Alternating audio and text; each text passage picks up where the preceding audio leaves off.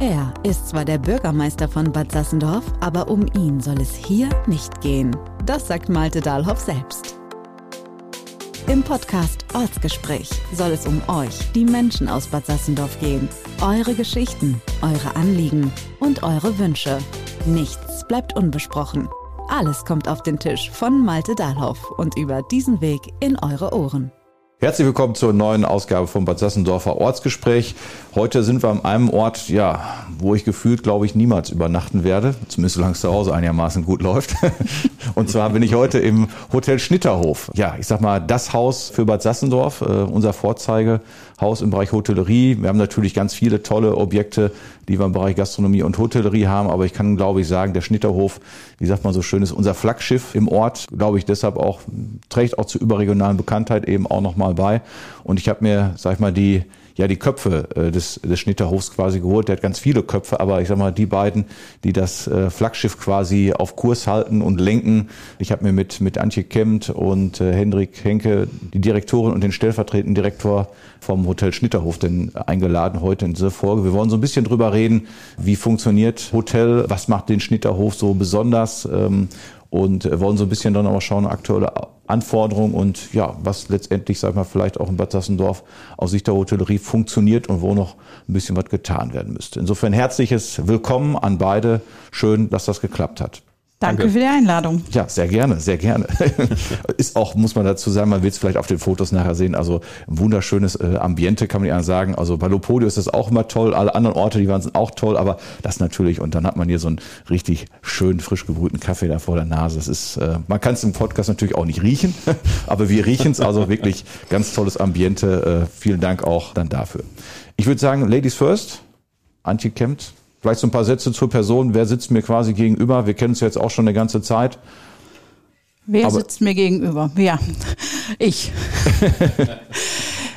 Ja, ich wohne jetzt mittlerweile seit 1996 in Bad Sassendorf, habe die ganze Zeit miterlebt, habe alles miterlebt, was sich hier an Veränderungen in den letzten vielen Jahren und Jahrzehnten, kann man sagen, eigentlich ergeben hat, und bin auch ganz wesentlich mit beteiligt an dem, was hier im Schnitterhof in den letzten 10 Jahren passiert ist.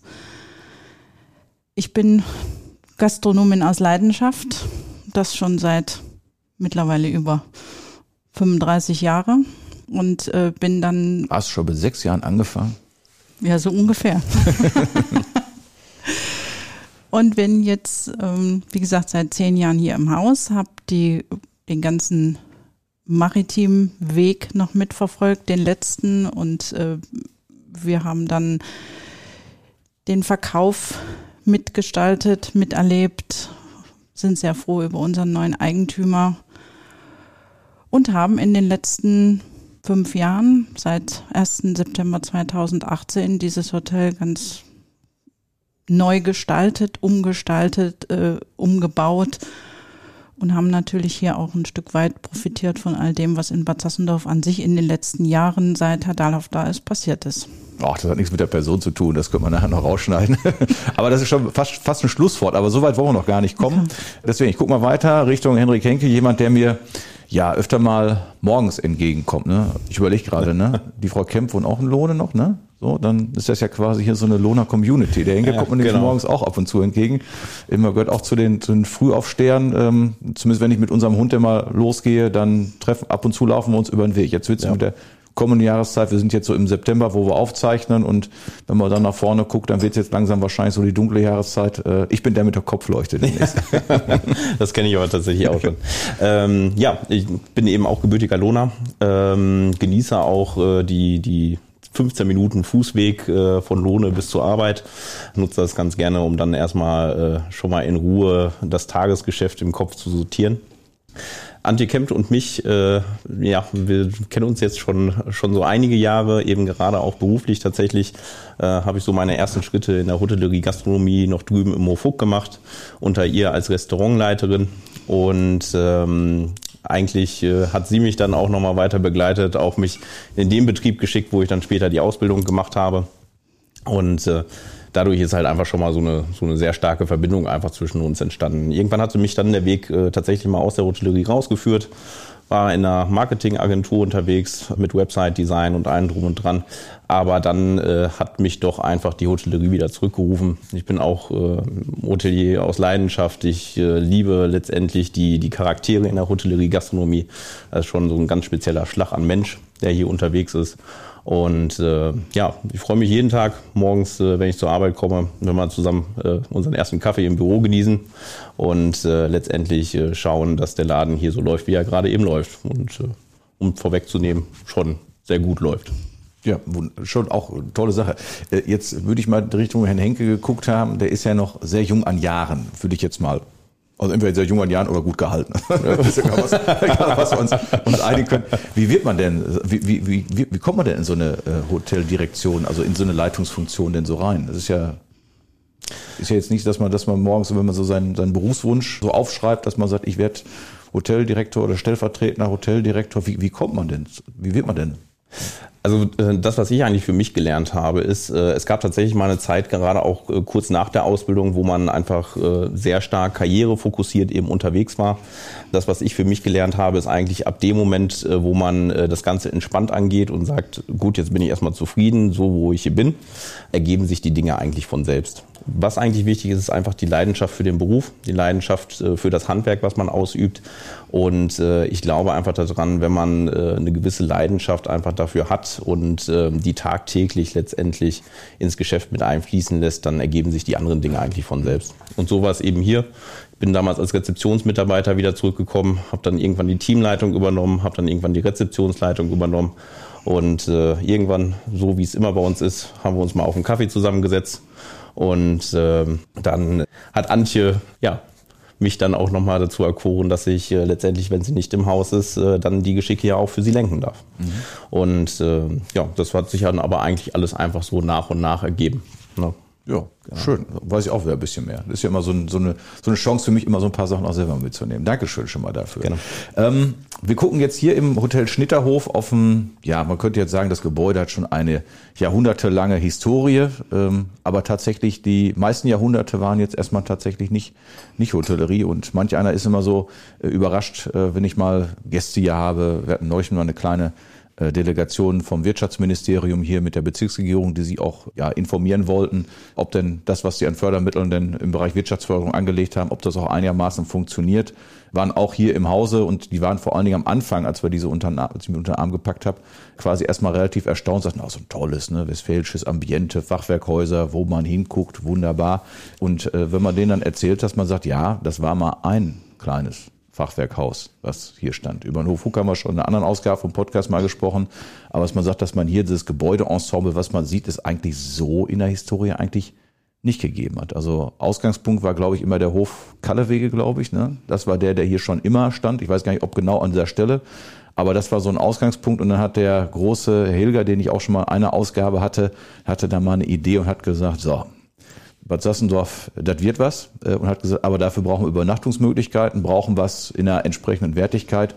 Und dann hat er angefangen. Ich würde mich jetzt ungern, sag ich mal, an Jahreszahlen jetzt festbeißen wollen. Die kann man alle auf der Homepage beim Schnitterhof unter Historie auch nachlesen. Wir haben am Ende jetzt auch kein Question and Answer jetzt irgendwie eingebaut, dass die Leute nochmal abgefragt werden als Lernerfolgskontrolle, wie man so schön sagt. Das sicherlich nicht. Aber wie ist denn so das dann dazu gekommen, dass wir am Ende jetzt mit dem Ensemble vom Schnitterhof über verschiedene Etappen sowas denn hier stehen haben, wie es denn hier steht? Das ist, der Anfang war so, wie Sie es gerade gesagt haben, ein kleines Schnitterhaus hat man dann angebaut.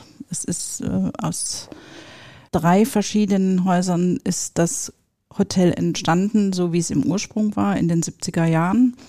Und so ist das auch betrieben worden mit den 31 kleinen Zimmern, die wir heute auch noch haben, die heute unser Bauernhaus sind. Und dann sind in den 80er Jahren, Anfang der 80er Jahre, wurde dann beschlossen, wir brauchen mehr Zimmer. Und dann gab es noch einen Anbau mit 100 Zimmern, so wie wir ihn jetzt haben.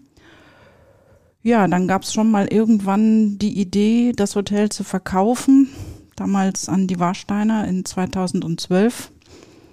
Aber der Herr Kramer ist kurz vor dem Vertragsabschluss gestorben. Somit ist das nicht mehr zustande gekommen. Und der hat aber schon unseren jetzigen Neubau geplant. Und unser jetziger Eigentümer hat die Planung so übernommen und hat sie dann 2019 umgesetzt. Genau. Dann ist das angebaut worden. Und so war die Gebäudeentwicklung. Mhm. Kurz ein paar Fakten. Wie viel Zimmer hat der Schnitterhof dann jetzt gerade? 131 Zimmer. 131. Wie viele Leute sorgen täglich dafür, dass das hier alles so funktioniert? Circa? Zwischen 70 und 80. 70 und 80, ja, das ist schon eine also immer so ein bisschen unterschiedlich, wie die Saison auch ist, wobei mittlerweile hat sich die Saison auch in eine Dauersaison umgewandelt. Das heißt, wir gehen eigentlich auf die 80 Leute, die wir so durchschnittlich hier beschäftigt haben, zu. Ja. Ja, schön. Also wenn es nicht nur Saison ist, ist ja eigentlich ein gutes Zeichen, würde ich jetzt mal behaupten.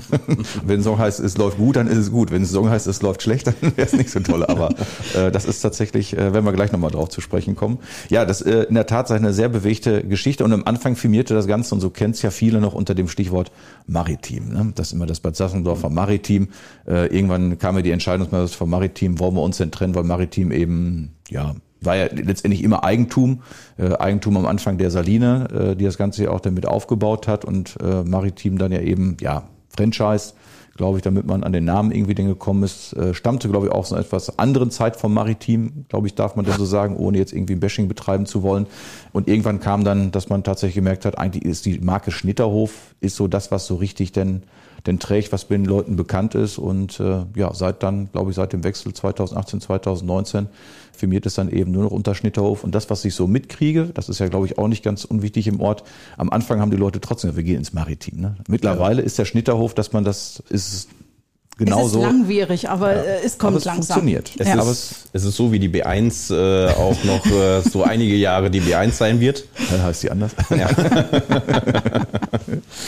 Nein, aber es hat gut funktioniert, finde ich. Und vielleicht, sag ich mal, um das Thema Wechsel des Eigentümers, denn das habe ich so ein bisschen damit begleiten dürfen, weil eben es gehörte eigentumsmäßig zu Saline. Die Saline musste das Ganze verkaufen, musste es nicht verkaufen aus freien Stücken, sondern hatte etwas damit zu tun, so als kleiner Exkurs für die Hörerinnen und Hörer. Die Saline ist ja eben, wir hatten ja auch schon mal Herr Eid hier auch im Podcast als Geschäftsführer der Holding und damit auch der Saline, ist eben ein öffentlich getragenes Unternehmen. Gesundheitsvorsorge steht im Katalog, als was man sich als Kommune denn auch in Form von Unternehmen kümmern darf, aber Hotellerie, Gastronomie gehört eben nicht dazu, und deswegen war dann eben, dass wir dann eben, um den gesetzlichen Anforderungen zu Genüge zu tragen, war dann eben, dass der Prozess eingeleitet werden musste, dass damals eben auch Hof Fug, Gästehaus Hof Fug, dann jetzt eben der Schnitterhof, diverse andere, gastronomische Einrichtungen dann eben tatsächlich den Eigentümer wechseln mussten, damit das eben mit dem Gesellschaftszweck als öffentlich getragenes Unternehmen dann wieder passte. Insofern kam man dann irgendwann auch an den Schnitterhof. Antje Kempt sprach es gerade schon an. Irgendwann hätte es vielleicht beinahe Welcome geheißen, dass ja die Gruppe, unter der die Warsteiner das Ganze firmiert, weil ich glaube, Herr Kramer Senior, glaube ich, hatte immer auch sehr viel Freude an dem Bereich Hotellerie, Gastronomie, und wenn es so ein bisschen westfälisch denn eben auch aussah, glaube ich, dann sind manche Dinge auch sehr kurz entschlossen denn realisiert worden.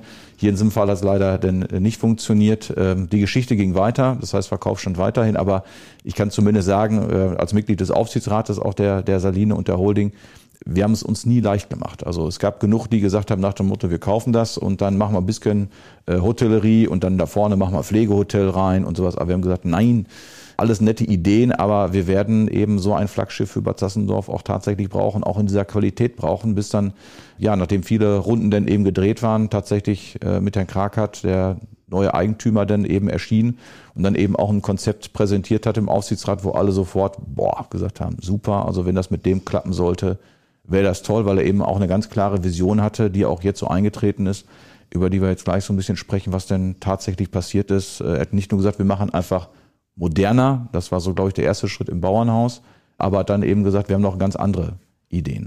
So, und jetzt kommt Antje Kempt, die nächste halbe Stunde der Antje Kempt. Ja, ich habe das ja eigentlich alles mitbegleiten dürfen, auch diese ganze Geschichte, es soll verkauft werden, und ich habe mehr als einmal an einem Tisch mitgesessen und habe Runden mitgedreht mit diversen Interessenten, die dieses Hotel kaufen wollten, und ich muss ehrlich gestehen, ich habe das ein oder andere Mal meine Bürotür zugemacht und habe gedacht, lass den bitte nie wieder hier reinkommen, und das war bei Herrn Krakert von Anfang an ganz anders. Die Verhandlungen mit Herrn Krakert liefen auch ziemlich lange, also ich habe den ein Jahr vorher das erste Mal gesehen, bevor er dann gekauft hat, und ich habe ihn gesehen, habe ein paar Worte mit ihm gewechselt und habe gedacht, das wird gut. Das ist genau das, was wir hier brauchen. Also da stimmte sofort die Chemie vom ersten Tag an. Und so war das dann auch. So war auch der ganze Übergang, was faszinierend eigentlich war und das alle anderen so nicht gemacht hätten. Er hat von Anfang an auf das vorhandene Personal gesetzt. Und es ist ja oft auch so, dass wenn ein Betrieb neu übernommen wird, wird erstmal die Leitung ausgetauscht, so nach dem Motto, es gibt sowieso Leute, die können das besser. Und das war hier gar nicht. Der hat von Anfang an auf die Leute gesetzt, die da waren, und das war für ihn auch wichtig, und er tut es heute immer noch. Und ich bin sehr, sehr froh, ihn als Chef hier haben zu dürfen, weil wir haben immer auf Augenhöhe das Ganze diskutiert. Er hat Ideen gebracht, er hat uns gefragt, was wir wollen. Er mischt sich eigentlich in das Tagesgeschäft überhaupt nicht ein, weil er 100%iges Vertrauen in das hat, was wir hier tun. Er kommt selber als Gast super gerne hierhin mit der ganzen Familie. Ja, und so hat sich das seit 2018 dann eigentlich positiv entwickelt. Wir haben die ganze Zeit immer im laufenden Tagesgeschäft, insofern mal kein Corona war, haben wir hier umgebaut, was wir aktuell jetzt immer noch tun. Unser letzter Bauabschnitt wird im Januar beginnen. Er hat immer die Notwendigkeit gesehen, Geld in die Hand zu nehmen, auch an Stellen, wo wir es vielleicht nicht mehr unbedingt erwirtschaften können. Aber es ist für ihn wichtig, dass das Hotel gut aufgestellt ist, dass wir alles haben, was wir brauchen, dass wir alle Arbeitsmittel haben, alle Geräte haben, dass die Gästezimmer, die wir jetzt aktuell gerade renovieren, in einem Zustand sind, der die Gäste anspricht. Das Schwimmbad, die Sauna, den Wellnessbereich. Also es sind im Laufe der Jahre immer noch mehr Investitionen dazugekommen, als eigentlich geplant waren. Und er hat sie alle in irgendeiner Form realisiert und durchgeführt. Und das ist für das Hotel super. Und die Mitarbeiter, die hier arbeiten und das ganze Personal, was wir hier haben, das wird zu 100% unterstützt. Also wir hatten die Problematik, dass eine Mitarbeiterin unbedingt einen Geldbedarf gedeckt haben musste. Da wurde ein Personalkredit herbeigerufen. Wir haben jetzt für alle Mitarbeiter die betriebliche Krankenversicherung abgeschlossen. Wir haben alle Tariferhöhungen und alles, was sonst noch an finanziellen Möglichkeiten war, für die Mitarbeiter ausgeschöpft. Und ich denke, dass es sich schon, wenn ich die Gehaltsentwicklungen auch sehe, wie sie die letzten Jahre hier gewesen sind, die hat er auch alle mitgetragen und die waren für ihn auch niemals ein Thema. Und die Zufriedenheit, die sich hier im Haus auch unter den Mitarbeitern ergibt, die sieht man eben auch am Krankenstand. Wir haben also einen Krankenstand, der bis auf ganz wenige Ausnahmen fast gegen Null geht. Und wir haben super viel zu tun im Moment. Wir haben eine super gute Auslastung und die Mitarbeiter ziehen das trotzdem alle mit durch. Und die sind immer da und die kannst du immer anrufen und die kommen immer. Und das zeigt mir auch, dass es die Art und Weise, wie das soziale Denken, was Herr Krakert im Prinzip von oben nach unten spielt, dass das eine wichtige Substanz für das Hotel auch ist. Und wir haben kaum Kündigungen.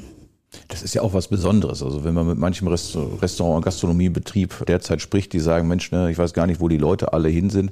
Aber ich glaube, das hat, also gerade nach Corona, aber es hat, glaube ich, auch damit zu tun, wenn ich das mal so richtig mitgenommen habe, dass es eben auch in diesen schwierigen Corona-Zeiten, gerade im Bereich Gastronomie, Hotellerie, dann auch die Entscheidung im Hause denn gab, dass man sagt, also wenn die Mitarbeiter in Kurzarbeit sind, dass man sagt, wir belassen es nicht einfach nur beim Kurzarbeitergeld, sondern gehen darüber hinaus. Ne? Es ist keiner gekündigt worden. Im Gegenteil, es sind auch alle befristeten Verträge verlängert worden in der Corona-Zeit und wir haben zu 100% Gehalt bekommen. Genau, das meine ich. Und das ist woanders nicht unbedingt so gewesen. Genau, das war eben auch dafür, dass man eben, ja ich sag mal, als dann Corona sich, entweder als Corona Pause gemacht hat zwischen den komischen Lockdowns oder als dann eben Corona vorbei war, dass man hier auch sofort mit voller Mannschaft wieder durchstarten konnte. Ne? Ich glaube, das war auch ganz wichtig. Gucken wir mal auf die Umbaumaßnahmen. Also man muss ja ganz ernsthaft sagen, also es war nicht so, dass man nur gesagt hat, da im Schnitterhof, da muss vielleicht an einer Stelle nur ein Pott Farbe an der Wand, sondern wir wussten ja auch tatsächlich, sag ich mal, dass man etwas grundständiger mal ran muss. Das war allen Beteiligten auch klar, ist auch nie ein Geheimnis von gemacht worden und das ist ja jetzt ja auch schon an vielen Stellen passiert, also was ich so sehe, also ich bin tatsächlich nur Laie und bei geschmacklichen Dingen, ich weiß, irgendwann hatte Herr Karg mal gesagt, ob ich mal kurz vorbeikommen wollte und hatte hier eine Innenarchitektin sitzen, die so Farbkonzept oder gestalterische Dinge, wo ich dachte mir, oh, Hauptsache, jetzt musst du nicht was dazu sagen. Ich habe mich dann also tatsächlich bei solchen Dingen, also sie hat das auch alles so erklärt. Ich habe gedacht, das ist alles sehr, sehr schlüssig. Habe dann gesagt, ja, meine Frau wäre vielleicht etwas diskussionsfreudiger gewesen, aber ich habe danach nur gesagt, ja, ich fand dann so ein paar Gimmicks dann, ich sage jetzt mal Gimmicks, man möge mir das nachsehen, ein paar Gimmicks ganz schön, als dann im Restaurantbereich dann, als dann irgendwie so ein paar Bienenkörbe mal aufgehangen worden sind oder irgendwie so ein paar Kunststoffmäuse irgendwo dran gehängt worden sind, die so ein bisschen das Thema Bauernhausatmosphäre und so. Das waren so Dinge, wo ich sage, guck mal, damit kriegt man mich mit so ein paar Kleinigkeiten. Das ja, aber bei den großen Linien nach dem Motto, das ist jetzt irgendwie so mit Karos oder irgendwelchen anderen kubischen Sachen und die Farben, ich meine, ich könnte jetzt als Mitglied der CDU sagen, dass man jetzt im Moment zum Thema Farbenlehre und Logos oder was, manche Sachen besser laufen, manche nicht so gut, aber hier, glaube ich, hat es sehr gut denn funktioniert, zumindest meine Rückmeldung, dass die Leute sagen, jo, das ist ein sehr schönes, frisches Design, hat gut funktioniert, aber das war also meine erste Erfahrung zum Thema Innenarchitektur. Ich dachte, also das muss man mit mir nicht machen. Aber da ging es ja im Bauernhaus so richtig los, dass ja etwas, glaube ich, was die Leute auch sehr schnell, die Gäste sehr schnell dann bemerkt haben, als sie auf einmal sagten, Mensch, ne, Bauernhausbau, das sieht ja richtig, richtig toll aus, ganz anderes Design, historisches Gebäude, modernes Design, passt. Also wir waren auch ein bisschen skeptisch anfangs, muss ich dazu sagen. Die Farbkonstellation, wenn man das Alte kannte und jetzt das Neue gesehen hat, war schon erstmal so ein bisschen gewöhnungsbedürftig. Aber wir sind im Nachhinein super froh, dass die Innenarchitektin hier engagiert wurde und dass die auch vor allem bis zum Schluss jetzt dabei ist. Wir hätten es nicht ansatzweise so hingekriegt und wir hätten ein Sammelsurium aus 1001 Nacht und das haben wir eben jetzt nicht. Und die Investition war einfach unumgänglich. Und das hat Herr Krakert auch ziemlich schnell verstanden. Ja, dann haben wir angefangen, 2018 war der Verkauf, im Mai 2019 haben wir angefangen, hier im laufenden Geschäft das Bauernhaus zu sanieren. Da sind uns dann so ein paar Wände entgegengekommen, die dann neu wieder aufgerichtet werden musste, weil es dann doch noch etwas anders war, als man gedacht hatte. Aber das mit der Planung anders sind, das erlebt man ja sonst nie beim Umbau. Ne? Also nein, gar nicht.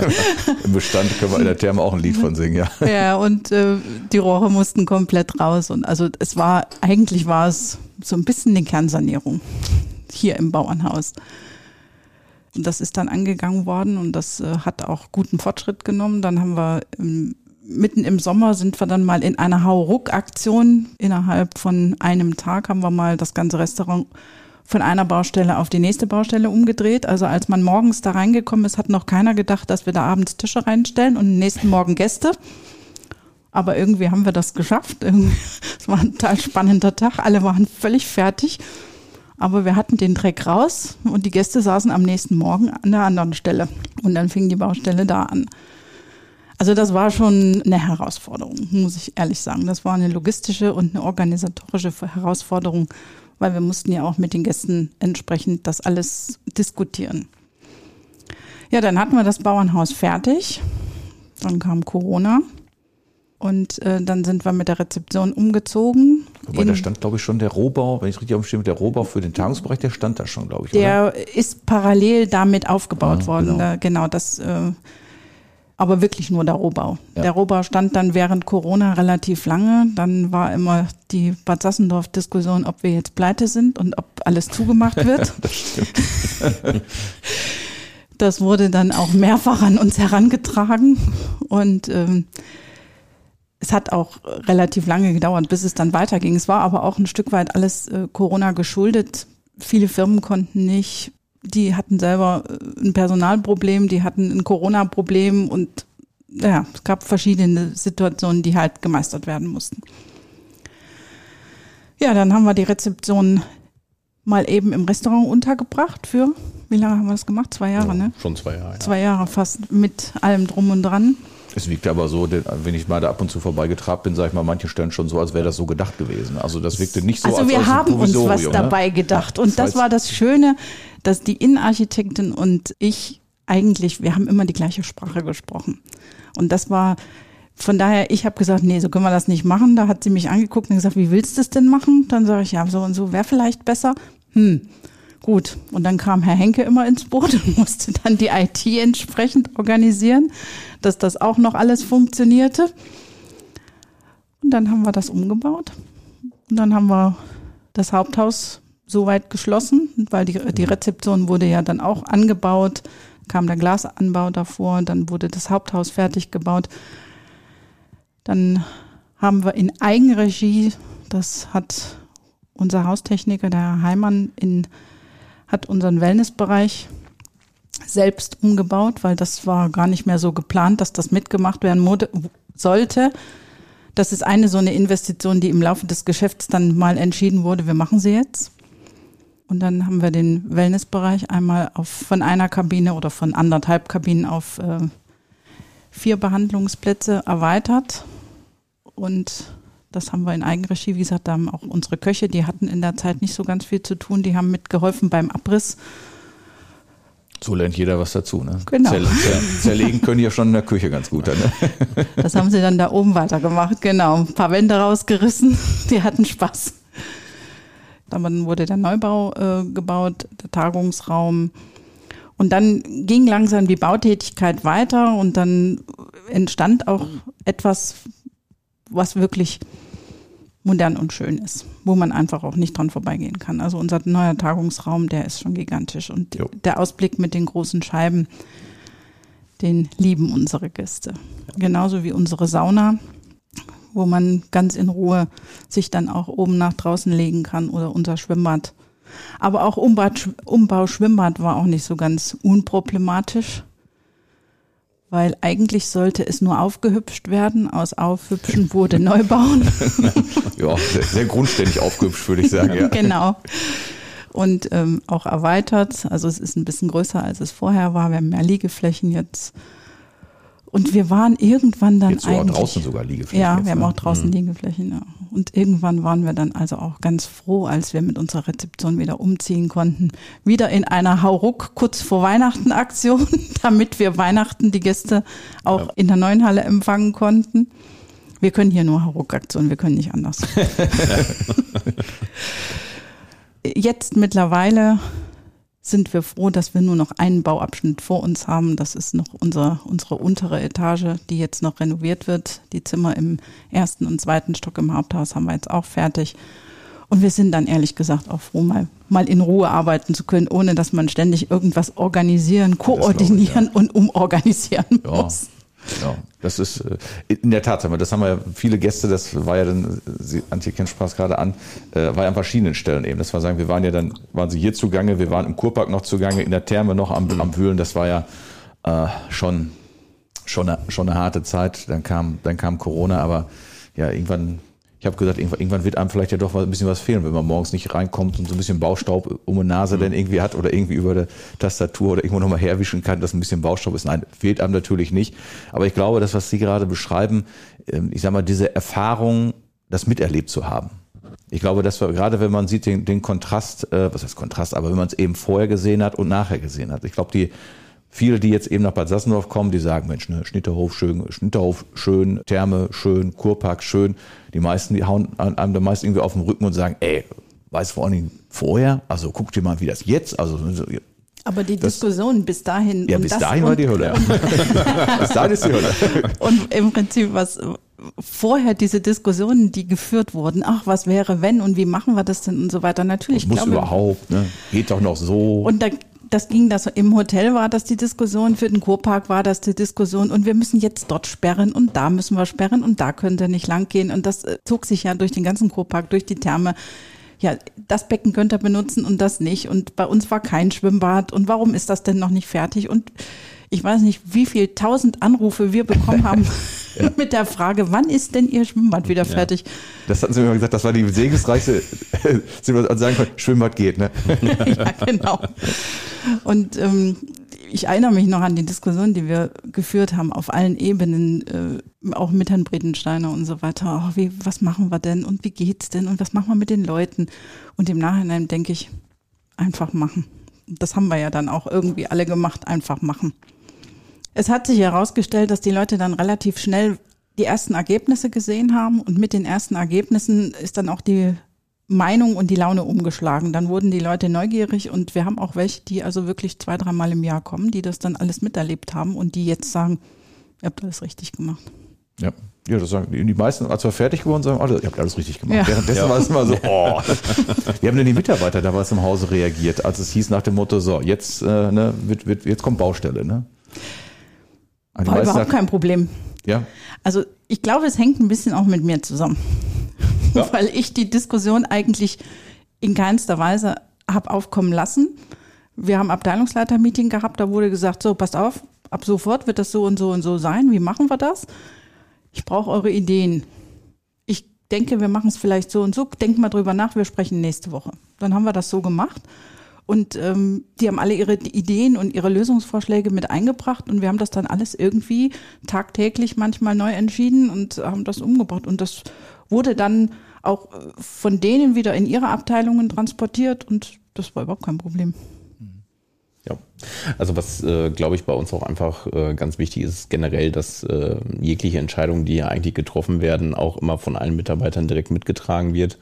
Und was halt einfach bei uns mit hinzukommt, und das haben wir halt auch während der Umbaumaßnahme gemerkt, wir sind eines der wenigen Häuser, das tatsächlich noch zu fast 100% von Fachkräften tagtäglich hier betrieben wird. Und das ist etwas, gerade wenn dann Situationen kommen, wo gerade, ich sag mal, 1, 2 Reklamationsgespräche tagtäglich mehr geführt werden müssen als normalerweise, wo es dann schon wichtig ist, dass da Leute einfach stehen, die letztendlich ihr Handwerk beherrschen, die letztendlich die Kommunikation drauf haben, die auch wissen, die auch verstehen, es ist gerade für den Gast nicht angenehm. Ja, also natürlich, wenn ich in Urlaub fahre, selbst wenn man schon vorher die Info hatte, ja, es ist ein bisschen Baustelle, wenn man gerade entspannen möchte und hinter einem geht der Boschhammer los, dann ist das etwas, wo der Rezeptionist schon Fingerspitzengefühl beweisen muss, um mich abzuholen und mich doch wieder zurück in die Zufriedenheit zu führen. Zu erklären, warum das eigentlich gerade das Schönste ist, was man erleben kann, dass wenn gerade hinter einem der Bohrhammer denn losgeht, dass man das sonst nirgendwo erleben kann. Eigentlich würde es noch extra kosten. Hat aber auch mit der Philosophie des Ganzen wieder was zu tun, dass unsere Mitarbeiter zu einem großen Teil Eigengewächse sind, die hier mal gelernt haben, die irgendwann dann mal weg waren, woanders hingegangen sind, wiedergekommen sind. Und die haben eine Verbundenheit mit diesem Haus, ganz, ganz viele, weil die auch schon sehr lange hier sind, weil die das Team kennen. Die haben das nie in Frage gestellt. Also jedenfalls kann ich mich nicht erinnern. Ich muss immer sagen, wenn man so sieht, da ist ja richtig Geld reingeflossen in den Schnitterhof. Das ist ja auch etwas, wo dann ja damit auch ein Zukunftsvertrag unterschrieben wird, ne? Also ich sage mal, wenn jemand denn investiert, dann bekennt er sich ja auch zu so einem Standort. Also Schlimmste wäre gewesen, wenn irgendeiner gesagt hätte, ich kaufe das Ding, ziehe da die, wann ich 5 Jahre schmutzig Cash raus. Das Ding wird quasi unterhaltungsmäßig mal auf Null gefahren und dann nach 5 Jahren mal gucken, ne? Dann versuche ich es am Markt zu platzieren für den nächsten. Wohnen geht immer nach dem Motto. Und das ist hier tatsächlich ja ganz anders gewesen, dass hier richtig eine Idee da war, eine Vision da war, was uns ja eben auch im Aufsichtsrat überzeugt hat. Oder ich weiß, eins meiner ersten Gespräche, als ich auch mit Herrn Krakert mal so eine Runde durch den Kurpark gegangen bin, das war auch gerade diese Phase, ich glaube, da war auch gerade gefühlt alles zu Klump geschoben, dass er dann tatsächlich auch verstanden hat, dass da mal was raus wird, als wir über Pläne gesprochen haben, wie gesagt. Weil er hat Visionen. Ja, er hat das auch verstanden. Für alles, was er tut. Ja, ja, klar. Er hat das auch sofort geblickt, welche Potenziale da auch drinstehen, die sich jetzt ja tatsächlich auch zeigen. Aber wo wir auch drüber gesprochen haben, Wellnessbereich hier ist schon schön, aber ich habe gesagt, wir bauen natürlich nebenan mit der Therme etwas. Das ist vorsichtig formuliert auch nicht ganz unsexy. Ich habe gesagt, Sie sollten es nur wissen, wenn Sie hier was machen. Also die Leute werden Sie schon, wenn die einmal Therme gesehen haben, werden Sie schon hier drin die Nase platt drücken, ne? Und dann zu gucken, dass man irgendwie darüber. Also ich sage, da wollen wir natürlich gucken, dass wir uns da nicht gegenseitig ins Gehege kommen. Aber war für ihn auch von Anfang an kein Thema. Er sagt, das ist etwas, da werden wir uns gegenseitig, gegenseitig befruchten, wenn man so diese abgedroschene Phrase mal so nimmt. Aber das funktioniert auch, ne? Aber wir haben das auch von Anfang an hier so kommuniziert. Und das war mal kurzfristig, nachdem unser Schwimmbad wieder geöffnet hat, war das mal kurzfristig ein Thema, hat sich aber relativ schnell in Bad Sassendorf rumgesprochen. Und wir haben das auch ganz konsequent durchgezogen. Die Therme ist für die Öffentlichkeit, der Rest für die Hotelgäste. Und damit leben wir alle, glaube ich, sehr gut. Ja, das glaube ich auch. Das funktioniert gut. Ja. Und die Synergie sieht man jetzt eigentlich mittlerweile bei unseren Wochenendgästen. Was sich eigentlich so etabliert hat, ist so Freitagabend nach der Anreise, da springt man dann doch mal eher nochmal in den hoteleigenen Pool oder geht in die hoteleigene Sauna. Der Samstag ist dann so der Tag, wo man sich dann das Tagesticket in der Therme gönnt, wo man dann dort in die Sauna geht und Sonntag wiederum ist dann so kurz vor Abreise nochmal kurz in den Pool springen. Also das sind halt die Synergien, die sich jetzt halt insgesamt in Bad Sassendorf ergeben. Ob wir jetzt die Salzwelten haben, die Therme haben, den Kurpark mit dem Schnitterhof zusammen, das ist halt etwas, was einfach für die Gäste, die hier nach Bad Sassendorf kommen, am Ende einfach ein rundum tolles Paket ist, was sie eben hier genießen können. Hat es Ihnen auch schon so ein bisschen gezeigt, sagen wir, dass sich die Gästestruktur verändert? Also ja, schon. Ja, auf jeden Fall. Ich würde sagen, schon massiv. Ja. Also als ich hier angefangen bin, waren die eher so 70, ja, 70 waren noch jung, würde ich mal sagen. Eher waren sie 80 plus. Das war so dieses typische maritime Publikum und das hat sich ja auch im Ort so gezeigt. Und wir sind jetzt mittlerweile, ich würde jetzt mal sagen, so im Durchschnitt 50 plus, oder? Was hast du? Ja. Ne? So ungefähr also 50 plus. Und wir haben auch vieles an Familien dazu bekommen. Also es gibt ganz oft jetzt am Wochenende auch Familientreffen, die hier stattfinden, wo ganze Generationen zusammenkommen. Also da hat sich schon einiges verändert. Und das sieht man ja auch, wenn man durch den Kurpark geht, wenn man einfach mal hier unten sich auf die Promenade stellt. Das Publikum ist ja auch anders. Also ich denke, der ganze Ort hat sich verändert. Ja, das denke ich. Also das ist ja etwas, das darf man ja auch sagen, sag mal, nicht nur das Jüngungspublikum ist, sondern das merken wir auch in der Therme, dass wir auch Leute dabei haben, wie sagt man so schön neudeutsch, die etwas konsumfreudig sind. Ja, und die eben auch sagen, das gefällt mir, das gönne ich mir tatsächlich auch mal bei all den Einschränkungen, die man im Moment denn erlebt, aber dann so ein Wochenende, das gönne ich mir tatsächlich. Aber das ist ein Generationenproblem. Also die jüngeren Generationen gönnen sich eher was als die älteren Generationen. So die ganz ja, Betagten. Natürlich gibt's immer Unterschiede, aber ich meine, das hat der Schnitterhof ganz gut verstanden, eben bei so einem Thema Zielgruppen auch andere Zielgruppen anzusprechen. Ne? Ich meine, das hat ganz gut funktioniert, dass wir jetzt, ich sag mal, bauzeitmäßig, sag ich mal, eigentlich alle in so eine ähnliche Zeit jetzt reingelaufen sind, dass man eben sagen könnte, zack, Kurpark fertig, zack, Therme fertig, zack, Kliniken fertig, zack, Schnitterhof fertig. Jetzt noch ein bisschen, ich sag mal, das, was man heutzutage wahrscheinlich nach den Erfahrungen, die wir jetzt so macht, jetzt sagen, dass der Beifang, ne, den wir den Rest noch da machen, wie Sie gerade sagt, hier letzte Bauabschnitt nochmal hier, quasi, ja gut, das machen wir noch quasi auf einer Arschbacke, rutschen wir das eben auch noch ab, ne? Oder das, was wir jetzt hier im Ort noch ein bisschen an manchen Stellen noch eben machen, so viele kleinere Dinge, wo die meisten sagen, ja gut, dann machst du eben noch mit dabei. Das tut niemandem mehr weh. Genau, ne? Nach dem Motto ist jetzt quasi Konsequenz, also das Cooldown quasi nach dem Marathon so ungefähr. Ne? Wie ist das, sag ich mal? Ist das, hat sich jetzt so durch die, bei den Gästen, wir haben gerade über Struktur gerade gesprochen. Bei den Gästen würde mich nochmal interessieren, das ist ja unter der Woche, welche Zielgruppe sieht man dann da jetzt verstärkt? Also junge Familien wahrscheinlich eher selten. Ne? Also wir schaffen hier eigentlich den Spagat. Es ist so, dass von montags bis freitags sind wir Tagungshotel. Das war eigentlich auch, korrigiere mich, wenn ich was falsch sage, damals der Hauptfokus nach dem Kauf des Hauses, hier wirklich erstmal ein grundordentliches Tagungshotel auf die Beine zu stellen. In der Corona-Zeit, wo ich sag mal aller Welt den Tagungs- und Eventbereich dann abgeschrieben hat, haben wir uns natürlich auch überlegt, okay, wenn im Tagungsbereich jetzt erstmal die Entwicklung nicht gut aussieht, müssen wir schon einfach den Bereich Wellness noch mehr abfassen. Und dadurch wurde dann halt zum Beispiel das Wellnessstudio dann mal eben noch mal schnell nebenbei renoviert. Und so ist aber entstanden, dass wir letztendlich von freitags bis sonntags dann wiederum die Wellnessgäste bei uns haben. Und wir jetzt mittlerweile mit diesem Spagat etwas hier schaffen, was relativ unüblich ist. Normalerweise als Tagungshotel hat man in der Woche gut zu tun, aber am Wochenende nicht. Als Urlaubshotel hat man am Wochenende gut zu tun, aber in der Woche meistens nicht. Bei uns ist mittlerweile so, dass wir von montags bis sonntags gut zu tun haben. Die Kollegen am Freitag und am Sonntag den Schalter umlegen. Einmal vom Businessgast zum Privatgast und wieder vom Privatgast zum Businessgast. Erfordert natürlich für die Kollegen auch da wieder ein gewisses Fingerspitzengefühl. Beide Zielgruppen müssen unterschiedlich angesprochen werden. Selbst die Anreise läuft da schon unterschiedlich. Wie begrüße ich den Gast und allen drum und dran. Aber auch das ist etwas, was wir hier mit den Eigengewächsen halt einfach tagtäglich sehr gut schaffen. Und das ist halt etwas, was letztendlich uns dann auch dementsprechend Auslastungen beschert, von denen man früher eigentlich nur träumen konnte. Wir liegen jetzt mittlerweile eigentlich durchgängig über der 80%, worüber jeder Hotelier früher eigentlich die Flasche Champagner geöffnet hätte. Ich glaube, normalerweise ist es immer so irgendwie so um die 60 ist so, ja, so eine Durchschnittsauslastung fürs ganze Jahr und wir liegen jetzt bei 82% fürs ganze Jahr und das ist schon. Ja. Und wir haben jetzt letzte Woche durchgängig eine Belegung gehabt, nicht unter 97%. 97 ist viel. Das stellen die Kollegen auch jeden Tag fest, wenn sie auf die Belegungszahlen gucken und gucken, was wir machen müssen heute. Ja. Aber es ist halt gleichzeitig auch nichts mehr, was uns mittlerweile ins Schwitzen bringt, sondern es hat, tatsächlich ist es jetzt mittlerweile Alltag geworden. Die ersten Monate waren so, gerade nach Corona ging es wirklich rapide, schnell wieder los mit der Entwicklung. Gerade die Zielgruppe, die wir hier eben avisieren, das heißt 45 so bis 65, die eben auch eine hohe Kaufkraft mitbringen, das hat sich sehr schnell auch wieder entwickelt. Und Gott sei Dank, so wie wir es letztendlich in der Gesamtentwicklung sehen, erholt sich auch der Taunus- und Eventbereich wieder, wobei wir hier aber auch wieder einen großen Vorteil haben. Man hört immer wieder noch in den Nachrichten, ja, aber da gibt es ja immer noch Hotels, die teilweise Unterstützung bekommen. Das ist die Stadthotellerie. Also wir haben hier einen großen Vorteil, den wir hier haben, dass es eigentlich die meisten Unternehmen aufs Land zieht.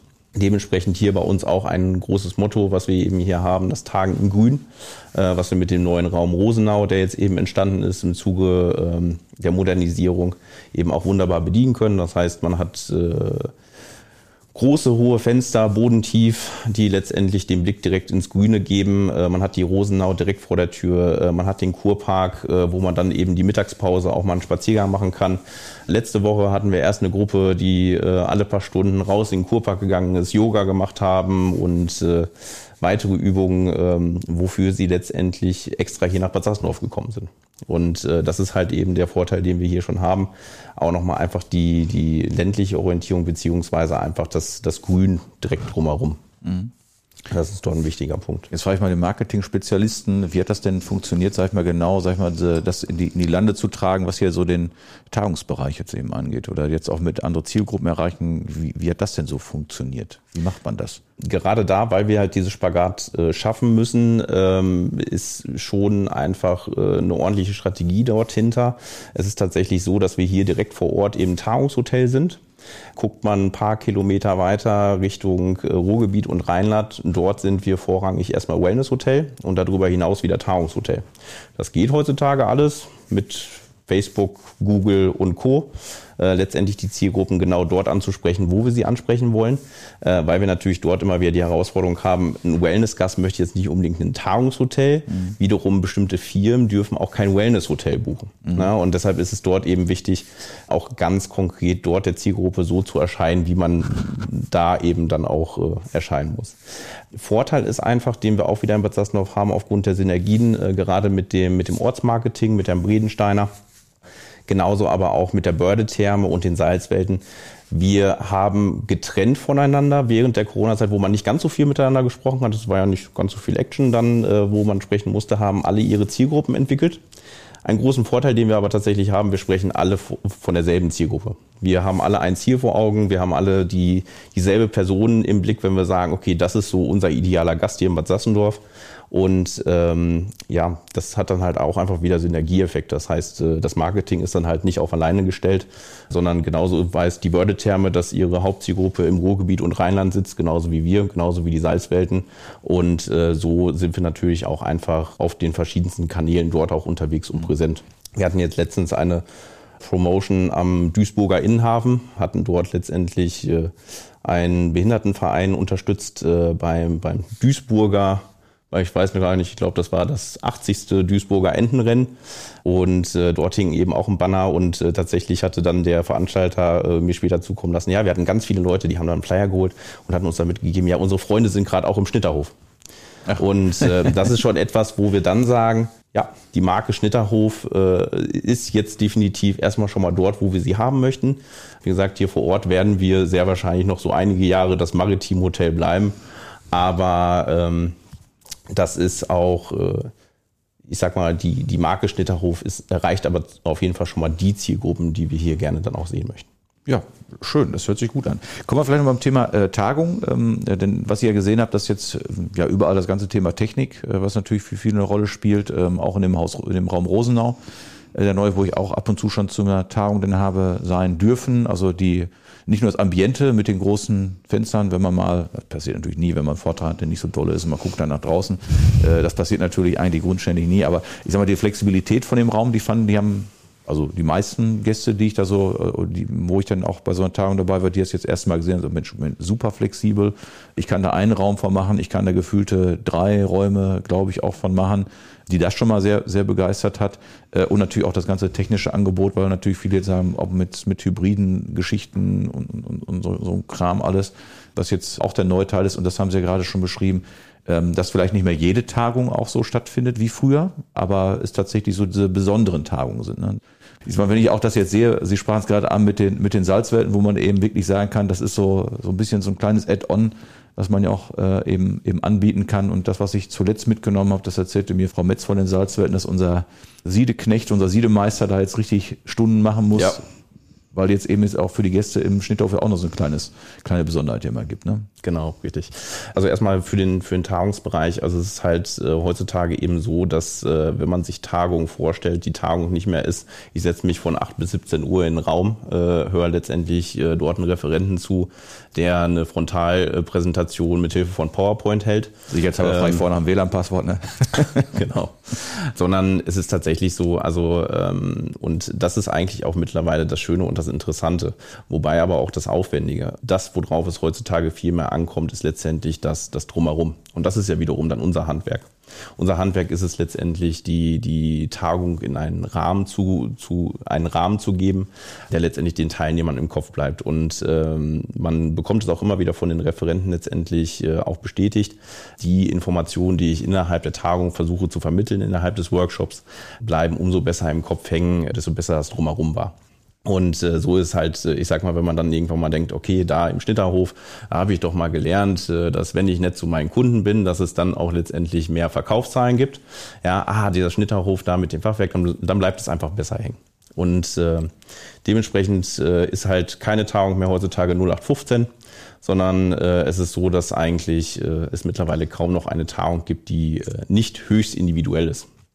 Und das ist schon echt ein spannendes Geschäft, was sich dort entwickelt und was definitiv sich auch noch stark entwickeln wird. Die hybriden Events, das ist etwas, was in der Corona-Zeit halt schon als starker Trend eben gesehen wurde, wo wir aus gastronomischer Sicht zum Glück sagen können, dass es sich bei uns nicht ganz so stark entwickelt hat. Ist jetzt nämlich betriebswirtschaftlich nicht unbedingt vom Vorteil, wenn die Hälfte der Leute gar nicht zum Essen im Haus sind, sondern irgendwo in der Welt sitzen. Aber auch das wäre technisch halt bei uns umsetzbar. Ja, also wir sind technisch mit der modernsten Technik ausgestattet und letztendlich können wir da eigentlich soweit alles umsetzen. Und für das, was wir selber nicht umsetzen können, haben wir uns starke Partner in der Region gesucht, die uns dann im Bereich Eventtechnik oder eben auch Rahmenprogramm dann unterstützen. Ja. Was hatten wir als zweiten Punkt? Das war's mit den Salzwelten. Genau. Der Siedemeister, warum eine Stunde schief? Ja, der Siedemeister kommt jetzt ordentlich in Schwitzen.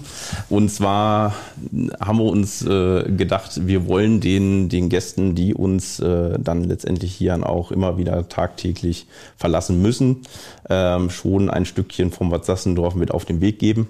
Und ganz interessant war, dass wir waren vor 1,5 oder 2 Jahren, waren wir mit dem Rezeptionsteam in den Salzwelten, haben uns einfach mal den Ort hier auch insgesamt nochmal angeguckt, damit alle Kollegen wissen, was kann ich denn hier eigentlich den Gästen hier im Ort so anbieten und empfehlen. Und dort wurde uns dann eben auch die Siedepfanne in den Salzwelten gezeigt und da kam dann doch irgendwann mal die Idee auf, schade, dass eigentlich dort noch so wenig Salz produziert wird, irgendwie könnte man das Thema doch unterstützen. Und ich glaube, wir sind jetzt gerade mal eben kurz der Hauptabnehmer des Salzes geworden, so viel ich zumindest gehört habe. Das stimmt, ja. Und der Siedemeister freut sich aber, er hatte irgendwann mal erzählt, dass er sich dann das erste Mal, als die Salztütchen hier über die Ladentheke gegangen sind, hat er sich wohl in die Lobby gesetzt und hat einfach auch mal gelauscht, wie das Salz denn bei den Gästen ankommt. Und es kommt super toll an. Also es ist halt wirklich da wieder die Handarbeit, die mitkommt. Es ist ein Stück Herz, was der Siedemeister dort eben mit einbringt. Es ist eine Geschichte, die erzählt wird, wie letztendlich von dem Salzwasser, das am Gradierwerk runterläuft, über die Siedepfanne bis letztendlich in das kleine Beutelchen, was dort eben mitgegeben wird, wie das Ganze hergestellt wird. Und davon lebt heutzutage einfach Botschaften von Geschichten. Und das ist eine kleine Geschichte, die wir dann einfach am Ende des Aufenthalts des Gastes mit auf den Weg geben dürfen. Ja. Schöne Sache, also wirklich das kleine Tütchen, wie viel Gramm sind drin? Ich weiß gar nicht genau. 20 Gramm? 20 Gramm, gut. Ja. kann so manches Frühstücksei, glaube ich, dann eben mit verfeinert werden. Ein paar mehr. Ja. Genau. Ja, je nachdem nach Geschmack dann auch, wie verliebt man als Paar ist oder so. Ja. Gut, gucken wir nochmal in einen Bereich rein, der, ja, wo viele das ein bisschen belächelt haben am Anfang. Das große Thema Nachhaltigkeit ist etwas, ich weiß, das hat letztendlich in der Bauphase auch eine Rolle gespielt, wenn man auf das Thema Energie guckt, aber spielt jetzt mittlerweile auch eine große Rolle. Ich habe so den Eindruck, sag ich mal, dass gerade ja Betriebe auch auf das Thema Nachhaltigkeit gucken, wenn es um die Frage geht, wo lasse ich meine Veranstaltungen denn stattfinden, dass das mittlerweile eine große Rolle spielt, bei Gästen auch zunehmend eine Rolle spielt. Was kann ich so darunter verstehen unter dem Thema Nachhaltigkeit so in der Hotellerie, Gastronomie? Was ist hier im Schnitterhof denn so passiert oder letztendlich auch ausgezeichnet worden? Ja, wichtig beim Thema Nachhaltigkeit ist an sich, dass Nachhaltigkeit nie ein Ergebnis ist, sondern immer ein Prozess ist und bleibt. Wir haben uns letzten Jahr einer Nachhaltigkeitszertifizierung unterzogen, auch auf wissenschaftlicher Basis, weil wir gesagt haben, wir wollen nicht irgendwie so ein Zertifikat, was, ich sag mal, 2.000 Euro kostet, wir uns dann an die Wand hängen können und dann sagen können, wir sind ein nachhaltiges Hotel. Sondern was für uns wichtig war, ist, dass wir auch eine gewisse Qualitätskontrolle dabei haben. Und so haben wir uns letztes Jahr Greensign zertifizieren lassen. Das ist eben ein Zertifikat, wo wirklich auch ein Audit hintersteckt. Das heißt, alle Dinge, die man dort dementsprechend angibt im Bereich Nachhaltigkeit, werden auch ordentlich kontrolliert, werden geprüft. Das Ganze eben auch auf wissenschaftlicher Basis. Das heißt, es steckt schon dahinter, was ist denn eigentlich nachhaltiges Reisen oder eher gesagt, welche Aspekte müssen denn für nachhaltiges Reisen oder nachhaltiges Tagen erfüllt sein?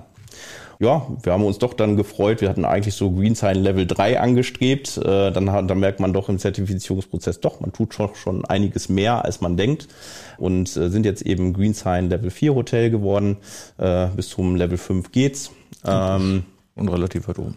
Was gehört denn dazu zu so einer Zertifizierung? Was sind denn so beispielhafte Bereiche? Ist ja wahrscheinlich ein bisschen mehr, dass man nachher sagt, gut, der Vize-Hoteldirektor hat keinen Dienstwagen, der kommt zu Fuß zur Arbeit. Ein bisschen mehr steckt ja noch dahinter, ne? Genau. Also Nachhaltigkeit ist halt eben viel mehr als, wie entsorge ich meinen Müll, wie werden letztendlich die Energie hergestellt, die ich im Hause verbrauche, sondern was halt eben auch mit hinzukommt ist, wie werden denn zum Beispiel auch die Menschen behandelt, die in diesem Hotel arbeiten? Und das haben wir ja gerade schon gehört. Hier ist einfach das Hauptthema Vertrauen, eine gute Vertrauensbasis, eine gerechte Bezahlung und da gibt's einfach, also ich sage mal, es gibt 500 Aspekte, über die wir sprechen können, aber es geht halt über den Bereich Kommunikation, Energiemanagement, Personal und vor allen Dingen natürlich aber auch gleichzeitig betriebswirtschaftlich erfolgreich zu sein. Es bringt nichts, wenn ich mich nachhaltig aufstelle, das Hotel aber nicht nachhaltig existieren wird, weil ich letztendlich irgendwann eben meine Kosten nicht mehr decken kann. Und deshalb ist es auch Nachhaltigkeit bedeutet immer ein Spiel zwischen so umweltschonend wie möglich das Ganze eben umzusetzen, aber da dementsprechend auch betriebswirtschaftlich positiv zu arbeiten. Was bedeutet das denn jetzt im Bereich der Produkte, die jetzt meinetwegen in der Gastronomie meinetwegen verwendet werden? Wie spielt das Thema Nachhaltigkeit da denn rein? Also wir haben viele regionale Partner, mit denen wir zusammenarbeiten, wobei der Einkauf, und da muss man ganz ehrlich sein, tatsächlich noch so der Punkt ist, wo wir einfach noch nacharbeiten müssen. Es ist aber so, dass wir zum Beispiel mittlerweile unser Blockheizkraftwerk unten im Keller betreiben, um dort so ressourcenschonend wie möglich zu arbeiten. Bei der Anschaffung von Druckmaterialien letztendlich die Frage, woher kommt das? Wie ist es denn am Ende, wenn es im Müll landet, dann eigentlich abbaubar? Also den kompletten Prozess zu sehen, von der Herstellung bis zur Entsorgung. Bei dem Einsatz der Materialien, die man zum Beispiel auf die Zimmer bringt, was passiert am Ende des Lebenszyklus mit diesen Materialien. Wir haben uns zum Beispiel viele Jahre dagegen gescheut, eine Kapselmaschine auf die Zimmer zu stellen, weil wir einfach nicht wollten, dass wir bei 131 Zimmern dementsprechend säckeweise die Kapseln hier aus dem Hotel schleppen. Jetzt mittlerweile haben wir tatsächlich eine Kaffeemaschine gefunden, wo wir am Ende den Rest, der dabei entsteht, einfach ins Kräuterbeet werfen können und es noch als Dünger dient. Das heißt, die Gäste kriegen eine Prämie, wenn sie treffen, oder? Wenn sie aus dem Zimmer dann das Kräuterbeet versuchen zu kriegen, oder? Ja, und das wird halt diese Woche zum Beispiel, das kommt diese Woche nochmal als zusätzlicher Komfort auf die Zimmer, aber gleichzeitig halt eben auch schon mit dem Blick Nachhaltigkeit dann eben auch im Fokus. Und wir haben die Büros umgestellt auf papierloses Arbeiten. Genau, ja. Das sind auch nochmal so Prozesse. Also das ist halt so ein wichtiger Punkt. Sobald man sagt, man möchte als nachhaltiges Hotel auftreten, kommen natürlich auch sehr schnell die Kritiker auf den Plan, die sagen, ja gut, aber ihr habt doch dort noch Neophyten in den Gemüsebeeten oder als Baumbestand. Wie könnt ihr euch denn dann nachhaltig nennen? Und das ist der wichtige Punkt, wie gesagt, es ist nie ein Endergebnis, es ist immer ein Prozess. Wir haben auch heute letztendlich schon unsere Ziele für die Zukunft, was wollen wir noch machen. Ob es jetzt eventuell noch die Photovoltaikanlage auf dem Dach ist oder halt eben die Verbesserung noch im Bereich Einkauf. Und vieles passiert halt einfach im Hintergrund. Das Blockheizkraftwerk wird keiner unserer Gäste in Zukunft sehen, sondern das ist halt etwas, was letztendlich für die Nachhaltigkeit hier sorgt, ohne dass man es bewusst wahrnimmt.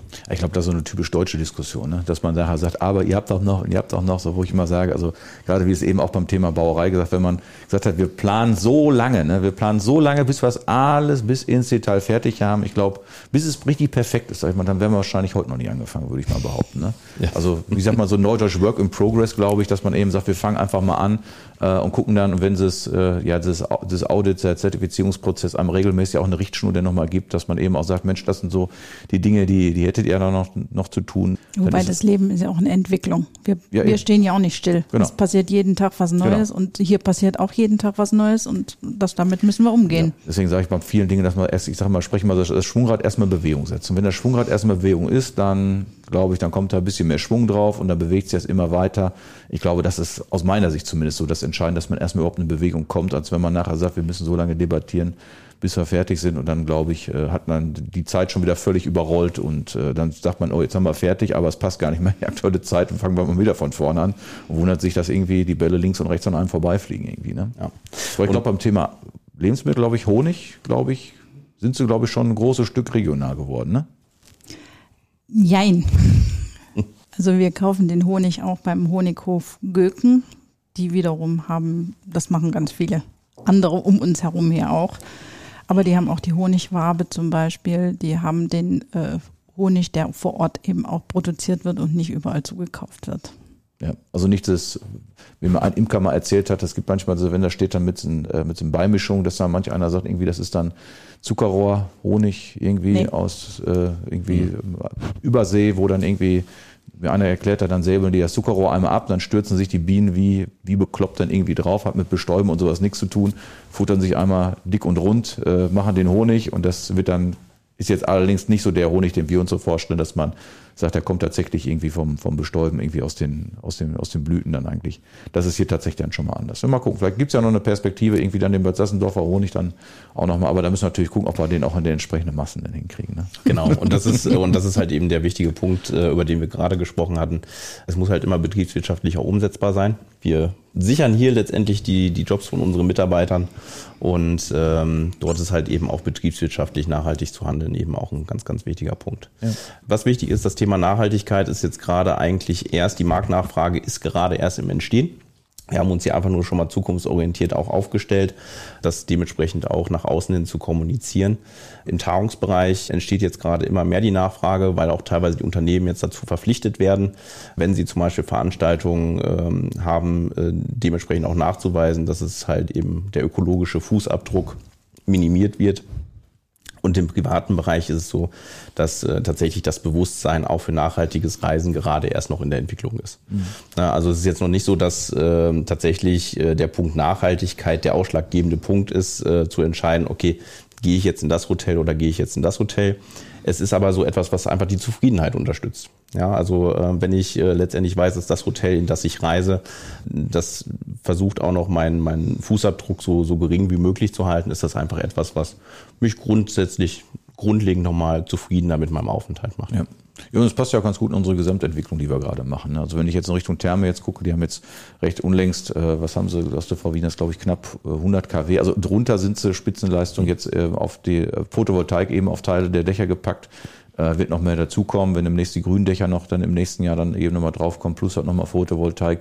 Geht ja auch alles in die Richtung, dass wir sagen, versuchen dann eben Energie, nicht nur energieeffizient zu sein, sondern eben auch tatsächlich ökologisch, aber auch nachhaltig dann eben auch nochmal zu denken und für die Verwaltungsliegenschaften geht das jetzt auch los mit dem Thema große PV-Offensive, die wir davor haben. Und wenn ich jetzt eben an anderen Stellen gucke, dass wir Parkplätze versuchen zu entsiegeln, dass das Wasser direkt dann vor Ort im Boden jetzt bleibt, bevor es erst irgendwo über die Straße, durch den Keller, bei richtig Starkregen irgendwo anders denn reinläuft und von der Feuerwehr wieder rausgepumpt werden muss, dass wir in so eine Richtung denken. Also ich glaube, das zahlt schon ganz gut alles aufeinander ein, dass man nachher nicht nur sagt, der Schnitterhof ist so quasi die Insel der Nachhaltigkeit im großen Pool von Bad Sassendorf, sondern dass man sagt, das ist tatsächlich eine Gesamtentwicklung, die wir hier einleiten. Also wir haben neulich waren wir auf Haus Düsse mit einem Podcast und die haben auch ein bisschen dann berichtet darüber, wie sie denn im Bereich der Viehhaltung denn unterwegs sind und was sie da selber machen. Also man merkt schon, dass das Thema Nachhaltigkeit eine relativ breite Wirkung bei uns jetzt auch bekommt. Und wenn das gelingt im Sinne von